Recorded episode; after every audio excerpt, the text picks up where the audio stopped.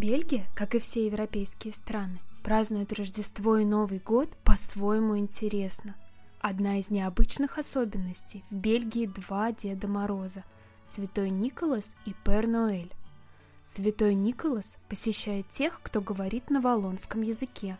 В первый раз он приходит 4 декабря и узнает, какие дети вели себя хорошо, а какие плохо.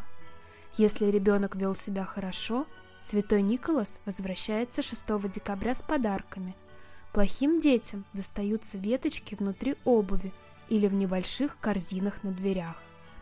Обычно Святой Николас – это статный старик с седой бородой, одетый в красную сутану, на плечах белая епископская мантия, на голове высокая красная митра, в руках золотой посох.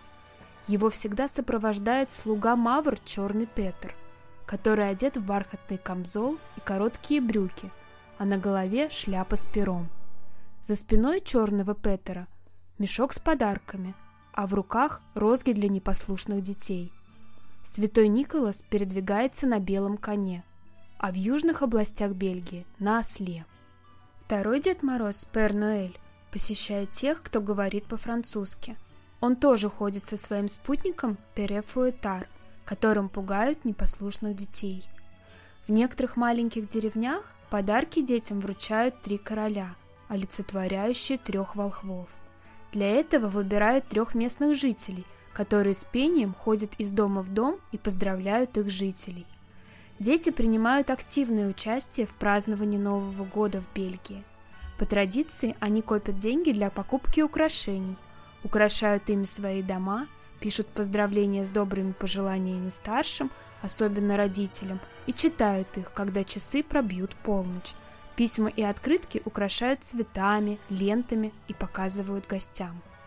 В домах на почетном месте принято выставлять фигурки Девы Марии, Иосифа, младенца и волхвов.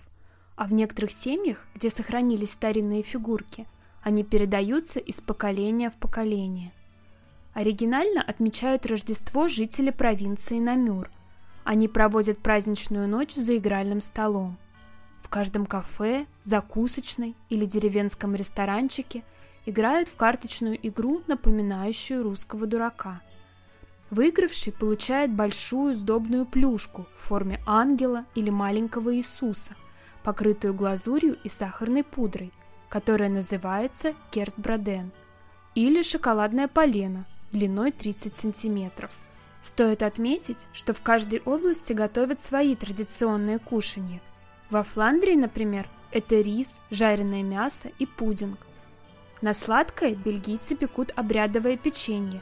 Особенно распространен так называемый рождественский венок, обсыпанное миндалем и украшенное засахаренными фруктами песочное печенье с миндальной начинкой, имеющее форму кольца – его подают на Рождество к завтраку и к вечернему чаю. В Бельгии есть одна старинная и любимая традиция жителей – выбор бобового короля. Хозяйка дома печет пирог, куда прячет одно бобовое зерно.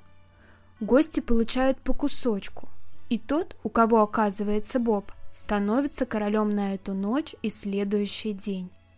Король из числа гостей подбирает свою свиту – королеву, вельможу, шута. Но есть и другой вариант избрания короля. Присутствующими на празднике вытаскивается одна из 16 королевских открыток с изображениями короля и придворных. Духовника, советника, актера, главного повара, кравчего, посла или певца. А король с их помощью веселит всех собравшихся. Итак, соблюдая древние традиции, Бельгийцы верят, что в новом году их обязательно ждет счастье и удача.